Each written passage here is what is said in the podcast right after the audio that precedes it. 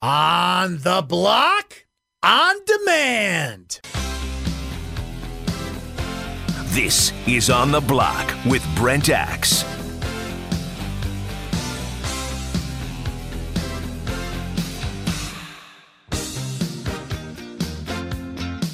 Now, there's an appropriate uh, Valentine's Day song, right? The Power of Love, baby.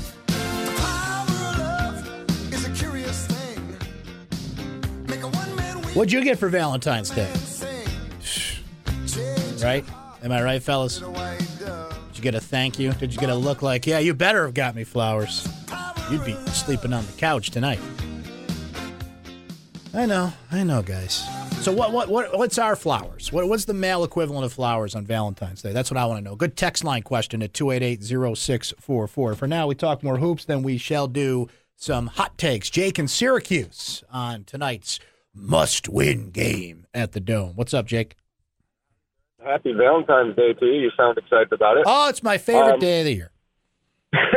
uh, you know, I I grew up in an era of, you know, when I was a little kid, Pearl Washington, and in my early teens, Sherman Douglas running down the floor, Sure. throwing the ball in the air, and Stevie Thompson flying in, and Derrick Coleman flying in for the alley oop, and Billy Owens, and you know, eventually Lazar Sims came around in Syracuse fast break, and he he was, you know, just as good as Sherman, maybe not better, but throwing that alley oop and I- I'm just wondering what happened to that. Like, say North Carolina's going to come in tonight and fast break, and it's like, know, we used to do that. You know, now it's like, you know, Virginia runs this slow, methodical offense. They always seem to have a guy that can hit the shot.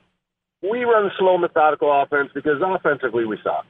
And anytime we fast break, I, I don't know about you, but it looks to me like Tyus Battle's going one on three, and Frank Howard's going one on two, and I don't just what what happened to the good old days when Boeheim ran an offense, run and gun, and kind of, you know, it's so boring. I'll, I'll take your thoughts off the air. And, Well, uh, you know, Yankees. I think it's one. Go Yankees! Snuck that in at the end. Pitchers and catchers. That's a beautiful thing about Valentine's Day today. Jake, I, I think it's a matter of. I think it's temporary. I think they still recruit players that want to do that. I think it's just you look at the roster you have and you go with what best suits you. I think if you had a few more players on this team that could do what the offense calls for, they would do it. Remember a number of players that have left early that they have recruited that maybe you thought would be around a lot longer, like a Malachi Richardson who can hit a shot. I think even when Tyler Ennis was here, they were trying a little bit run more of a pace. But yeah, the last five years, you look at the average of offense for this team, it's somewhere in the high 60s, low 70s. So you can't go back to the good old days of Sherman Douglas, Pearl Washington, and what you said. But I would much rather watch that myself. The zone, when it's at its best, creates offensive opportunities the other way. That's the thing about, you know, kind of coordinating this with the zone defense. You create a lot of steals, you create a lot of fast breaks the other way. It depends on what you have in the zone. If you've got two guys at the top of the zone, think of when Michael Gbinije and Trevor Cooney were doing that. You know, it wasn't breakneck, but they were creating a lot of offensive opportunities that way. So it really comes back to de- it always comes back to defense in a way when it comes to Syracuse, and it comes back to that. Tyus Battle and Frank Howard pretty decent at that. Last year, yikes. Think last year was a more offensive minded team because they couldn't play defense because the top of the zone just wasn't big enough. Frank Howard wasn't quite ready. John Gillon's only six one. So what's best for this team is what this personnel brings. They don't have that spot up shooter, so you've got to work with what you have. Now you get you bring in a Jalen Carey next year. You're bringing in Darius Bazley next year. Buddy Boeheim, whether he redshirts or not, we'll see. But he can shoot the rock. You're going to be much deeper next year. You got to find that shooter. You got to find that guy. Syracuse is recruiting uh, Joe. Uh, boy, the kid's last name escapes me at the moment. But the you know the the next Jimmer for uh, Fredette, the kid that from Glens Falls, who they're now recruiting, a pure shooter, one of the best scorers in the history of New York State basketball. I think it's just a matter of the departures catch just catch up with you. Guys you think you're going to be around, and all of a sudden you you you look and you say, "Oh yeah, you're one and done." Weren't supposed to be, but you were. Let's hit that fancy open and do some hot takes, shall we? We've got a hot one for you. Oh, you're hot. Why, thank you. So are you. And I'm not afraid to cry. So hot. So hot and yes, Man, it's hot. How hot is is it? It's so hot, I poured McDonald's coffee in my lap to cool off. It's time for hot takes on the block. USA, USA. What? What's that?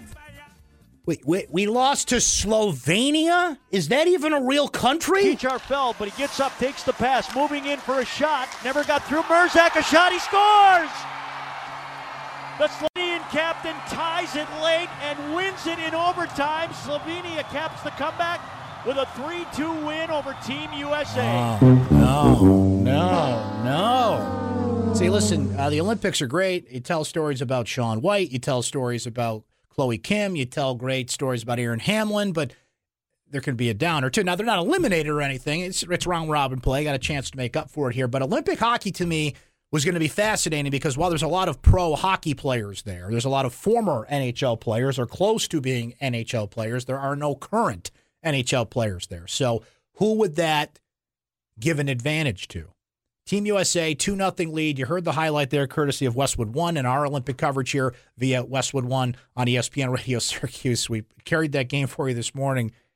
Oh, my goodness. Not a good start for Team USA. Brian Gionta, the Rochester native, former Buffalo Sabres captain, trying to, you know, salvage something here. Think how great, and I cannot believe this was eight years ago. It feels like yesterday. But that USA Canada game, Sidney Crosby, or his formal name, Sidney Bleepin Crosby, scored the winning goal for Canada. That's one of the best hockey games at any level I've ever seen. Will Syracuse, well, Syracuse, will Team USA even make it to the medal round? Now, it's one game, kind of shake things up. The beauty of Olympic hockey is it's not single elimination. It can kind of get you going here. But I think if you're looking for a hockey team to medal, you might want to watch the women's team. That's hot. They play tonight. They play Canada. That's a great rivalry, but I think that might be your better choice. Now, the U.S. women's team beat the weirdly named Olympians of Russia 5 nothing. Jocelyn Davidson scored twice in six seconds. That's a new Olympic record. They play Canada tomorrow. Both teams are 2 0 so far in pool play. That's it. You saw Shaun White last night, third Olympic gold medal giving uh, Team USA, by the way, its 100th gold medal in the history of the Olympics. Then, of course, because that's just the way things go today, oh, there was a Me Too moment with Shaun White. and oh, he was sending some pretty inappropriate text to a former band member of his. It's like, it's news today if you accomplish something in sports and you don't have that in your past or some text message or tweet we could dig up about you at this point. We mentioned Chloe Kim, youngest female to win gold in the snowboard uh, snowboarding halfpipe. The thing with that halfpipe, there's a lot of Olympic sports where you are putting your health at risk. Luge, going down an ice track at 60 miles per hour. If you fall off, that's not going to go well for you. Skiing, you know, those wrecks, while their safety is up and they wear helmets and they kind of know how to fall, if that makes any sense, it's still pretty bad. It still break some bones that half pipe for the snowboard, like they were describing it a lot, watching it last night, that thing is it's ice. And they showed Shaun White a few months ago in New Zealand, like he cracked his his face on that thing. I mean, you have got to have some guts to do this. And here you have 17, 16 year olds. I mean, Shaun White's 31. I mean, think about that. We've been watching The Flying Tomato for 12 years now. He started in Torino in 2006 when he was like 12. 31 years old. I'm exaggerating, but 31. I was like, whoa. He's hanging out with all these 18 year old kids that just don't have a care in the world. Like they got their iPod headphones in, you know, listening to whatever you crazy kids listen to today while you're doing, you know, triple axle McTwist, you know, Turner. I don't even know what they call these things, but I do know if you land wrong, that's not a nice fluffy pile of lake effects. No, you're falling into. That's whammo. That is ice. They were saying, it, obviously, it's not as hard as concrete, but it's like that. There's no give when you do that. So I think that's the appeal of the winter games over the summer games. There's more danger in the winter games. Like if this guy flies off that ski ramp and doesn't land correctly, it's not going to end well. If this loser falls off going 80 miles per hour down this turn, the skeleton, they're going head first. I mean, there's so many sports where like death is possible. Or you watch the summer games, they're running around a track eight times. Like, you know, okay, good for you. Like, no one's going to die doing this. That's hot. I think the Olympic sports got that going for them. High winds causing a lot of uh, delays at some of the big time events. Now, tonight, curling. Before Syracuse plays NC State at 9 o'clock, you can watch uh, the U.S. take on Great Britain in women's curling. We got pairs free skating final. The men's Super G is at 9 o'clock. If you uh, are up late tonight, like me, writing about a 9 o'clock basketball game, United States versus Italy in men's curling just past midnight. Want to get up early tomorrow? You got the men's 10,000 meter speed skating. The biathlons at 6 in the morning tomorrow. 6.05, breakfast with the United States and Switzerland playing women's curling. The mixed luge team final relay at 7.30 a.m. Sign me up for that. That's hot. Let's go. I'm in. Nothing like curling on in the background while you're writing columns at 1 o'clock in the morning. I'll take it. Curling infomercial. What would you rather watch at that time of the day? You see this Justin Verlander thing? I believe we have audio of this. So Justin Verlander made some comments about the Yankees a day after MLB Network host and former co-host of Mike and the Mad Dog, your boy Chris Russo. Okay, so let me see if I can find the audio of this. I believe we do have audio of this. Da da da da da da. Maybe we don't. I don't know. I don't see it. So anyway, here's what Chris Russo said. Verlander's comments came a day after Russo suggested that the Yankees, who acquired uh, Giancarlo Stanton, of course, in December, are the favorites to win the AL title. Russo saying that, quote, there was no way you can't think the Yankees are the team to beat in the American League. I think that's pretty reasonable. A team that got the game seven of the ALCS, who were defeated by Verlander's Astros, but what the Yankees did in the offseason, you're the favorite. I'm sorry given the lack of big time action other than that on the free agent market, which makes that signing that much more remarkable considering how quiet the hot stove was this year. I mean, who would dispute that? So later, Justin Verlander responded to Russo by tweeting, quote, I can think of a reason. On Wednesday, when asked about his rebuttal, Verlander stood his ground and then some. Since defeating the Dodgers in seven games in last year's World Series, the Astros have remained almost entirely intact. Added righty and former top overall pick Gerrit Cole from the Pirates, along with Verlander and you know Dallas Keuchel. I mean, you have one of the best opening day rotations out there. So you got Verlander versus Russo. And I understand where Verlander's coming from here, but if you're going to put unnecessary hype on a team, the proverbial favorite is the Yankees. It's not close. And I know the Astros did it and they added Cole and their still loaded, but if who is the favorite, how can you not pick the Yankees? I don't know. Maybe you lean on the Astros because they're pitching. But the Yankees last year took the Astros to seven. You add Stanton, you add what the Yankees did. I'm going to go with them. It's close. That's hot. It's, it's not secretariat like gap between those two, but Chris Russo was right and Justin Verlander was wrong. I, I just said that. I think I just said that. This caught my attention because I think this is going to be a great success story. So the NHL is expanding into Seattle. They have formally put in a bid. They are going to, uh, let's see, billionaire David Bonderman. How about filmmaker Jerry Bruckheimer getting in on the uh, expansion application that was due to the NHL yesterday? It was a proposal to bring a hockey team to Seattle. I mean, this is going to happen. They're, they're going to approve this. They have to, you know, either build a new stadium or think they're going to refurbish the what is that called out in Seattle, the Key Center, I believe. Here's why I think this is going to work. Look how Vegas embraced hockey, and that is a vagabond town. That is people from all over the country that live and work there that bought season tickets to not only see their team, but to embrace their own team. I think, from what I know from people that have lived there and my kind of outside looking in perspective on this, I mean, look, the Sonics got robbed from Seattle the way that that whole thing went down, how sketchy that was, the deal making that went on between David Stern and the owners of that team. There was no reason whatsoever to pull that team out, and they used the arena thing on them. And Oklahoma City's been a great NBA market, and they treat that team like we do Syracuse basketball. They are overly passionate about it, and good for them. But it, was a joke the way that went down. So I think it wasn't that Seattle necessarily was a basketball town. It was like, that's our team, and you took our team. So now they're getting a team back and watch how big hockey becomes in Seattle, if it isn't already. There's something about now they have the Seahawks, of course, and they have sports up there. The Mariners have been awful recently, so that that's been kind of trailing off. But the energy and the passion and the loyalty that will ensue from that because all those people with all those angst about the Seattle Sonics, it's it's really about one thing, right? It's about being wanted. It's about being respected. And Sonics fans are going to take that angst and that anger and be like, I'm going to learn about the power play because it's their team. It's something that they can embrace.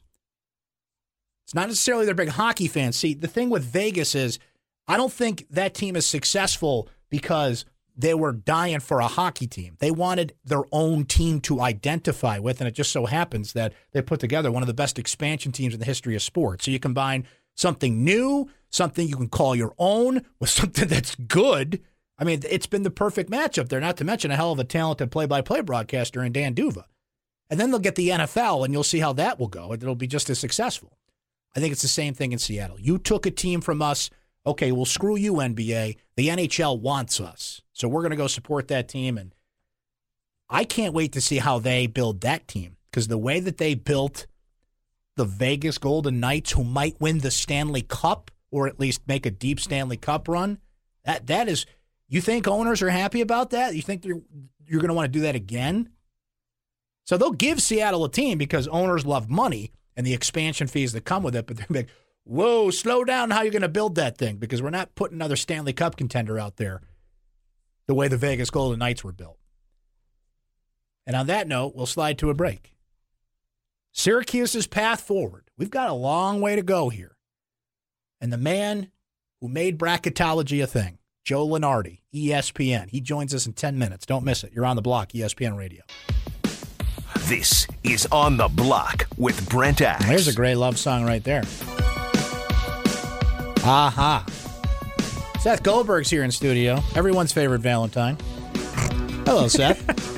so we saw these uh, NFL Valentines flying around today, uh, and they're hilarious. So uh, we, we thought we'd uh, share a few of them with you, the ones we can. There's a few we can't. Just like I couldn't read some of your texts I don't the know. male am I- equivalent of flowers. Like I don't would be. even know if I'm able to say the Browns one. Am I able to say the Browns one? I think I could say that, right? I'm going to go with a no on that. one. No. Okay. Okay. Maybe you can edit yourself. we won't. Uh, Maybe you can you can you can substitute a word. Okay. there. By the I way, pro- eh, what would you want for Valentine's Day? If we had a day where you just had to give us stuff to keep us happy, like Valentine's Day, I, I think tickets would be solid.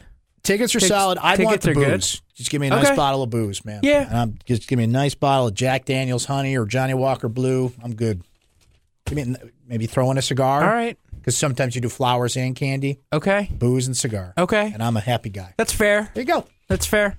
All right. What are some here? I'll- I'll even give you some Oh, you'll give me some music. Valentine's Day Oh. NFL meme music. Okay. Uh, there's one of Tom Brady from the Super Bowl that says, I'll drop everything to be with you. as the ball slips through his hands. Yes. Uh, Josh McDaniels, yeah, I'll be your Valentine. Maybe. uh, an Eagles logo, I'll give you a Philly special. Whoa, hey now. Uh, That's hot. a Cowboys logo. Sorry I didn't get you a gift this year, but don't you remember that gift I got you 22 years ago? Yes. a Lions logo. I hope you aren't looking for a ring. Oh. Uh, Brett He's Fa- not proposing at the game. Brett Favre, my love for you won't retire. Yeah. I mean, he Not retired bad. four Not times. bad. Not bad. Um, Nate Peterman, roses are red, violets are blue. Here's an interception just for you. I should not laugh at that, but that's good. Um, Dak Elliott, I need you more than I need Ezekiel Elliott. Not Dak bad. Prescott, Not sorry. bad. I messed that up. Not bad. Uh, Stephen Hauschka, but I'd like this to be Scott Norwood. Instead, I'd blow you a kiss, but it would miss wide right. Oh, how dare you? Uh, Eagles fans, I finally have a ring for you. Not bad. Bill Belichick, I won't cheat on you. Uh, my favorite Belichick one was we're on to I, Easter. I was going to read that one last. Sorry, I, I, I, I, I, I was going to go with one more, and then I was going to go to that one. We're on to Easter. Yeah. Uh, there's a Falcons one about the Super Bowl last year that I shouldn't read on the No. air, but that one's good. Uh, the Bills logo, I love you almost as much as I love Andy Dalton. Yes. Uh, Pete Carroll, this is good. I was going to make a run at being your Valentine, but I'll pass instead. Oh, waka waka. And then I, this is where it's going to go. We're on to Easter. This is the closer. We're on to Easter. We're on to St. Patrick's Day. Hey, Seth's going to be back tonight. Late night with Seth and Rosie Bowie doing some post games, so make sure you tune in for that. We'll come back tomorrow. Big show. Seth Greenberg. Well, inevitably at some point call Seth Goldberg, but Seth Greenberg uh, from ESPN. I think you did actually in a text yesterday to our intern. I did. Former ESPN college basketball personality Andy Katz. And of course, our weekly chat with Jim Boeheim. That's all tomorrow. Have a great night, everybody, and yeah, happy Valentine's Day or whatever. Thank you. Bye bye.